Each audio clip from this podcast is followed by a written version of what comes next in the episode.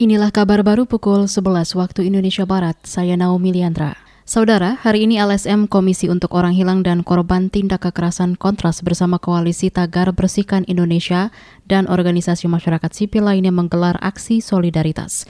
Dari rilis yang diterima KBR, aksi solidaritas dimulai sejak jam 10 tadi pagi di depan gerbang kantor Polda Metro Jaya dan dilanjutkan jam 12 siang nanti di depan gedung Disrek Krimsus Polda Metro Jaya. Aksi solidaritas ini dilakukan untuk memprotes dijadikannya aktivis HAM Haris Azhar dan koordinator kontras Fatia Maulidianti tersangka dan akan menjalani pemeriksaan di Polda Metro Jaya. Keduanya disangka melanggar Undang-Undang Informasi dan Transaksi Elektronik ITE dan diduga mencemarkan nama baik Menko Marinvest Luhut Binsar Panjaitan.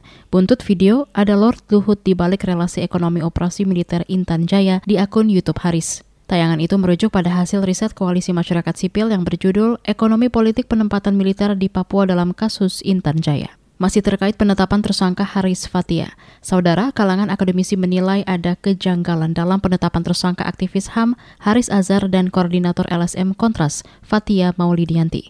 Menurut pakar hukum tata negara dari Universitas Andalas Lampung, Ferry Amsari, langkah-langkah pemidanaan Haris dan Fatia tidak dibenarkan dalam konteks relasi penyelenggara negara dan warga negaranya.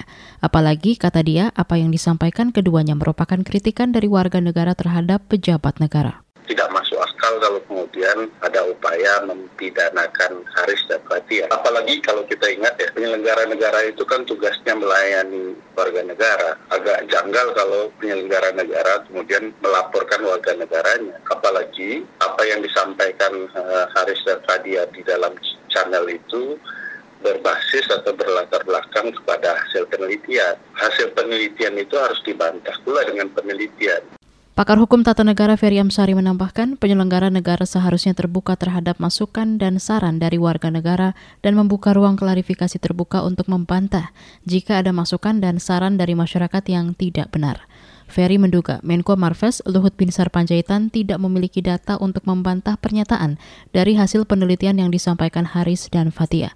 Ia juga mendesak kepolisian untuk segera bisa menghentikan kasus tersebut. Beralih ke informasi lain, Pemerintah memperkirakan masyarakat akan beralih menggunakan minyak goreng curah setelah harga eceran tertinggi jenis kemasan dicabut. Tenaga ahli utama kantor staf Presiden KSP, Edi Priyono mengatakan, pemerintah akan berkoordinasi dengan produsen agar stok minyak goreng curah tersedia dan dengan harga Rp14.000 per liter. Tapi memang tantangannya benar ya Mas benar bahwa salah satu tantangannya adalah bagaimana minyak goreng curah ini tetap ada dan dijual sesuai dengan ketentuan pemerintah yaitu 14 ribu per liter ya. Kalau tadi saya dicek saya cek ke pasar-pasar sih kan memang kalau minyak goreng curah kan cuma ada di pasar tradisional ya. Barangnya ada gitu. Jadi mudah-mudahan ya stoknya ada gitu dan pemerintah akan berkoordinasi tentu saja dengan para produsen. Tenaga ahli utama KSP Edi Priyono menambahkan, pemerintah juga akan berkoordinasi dengan Satgas Pangan Polri untuk menjaga stok minyak goreng curah.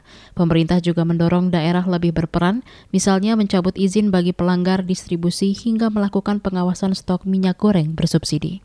Saudara, demikian kabar baru KBR. Saya Naomi Liandra, undur diri.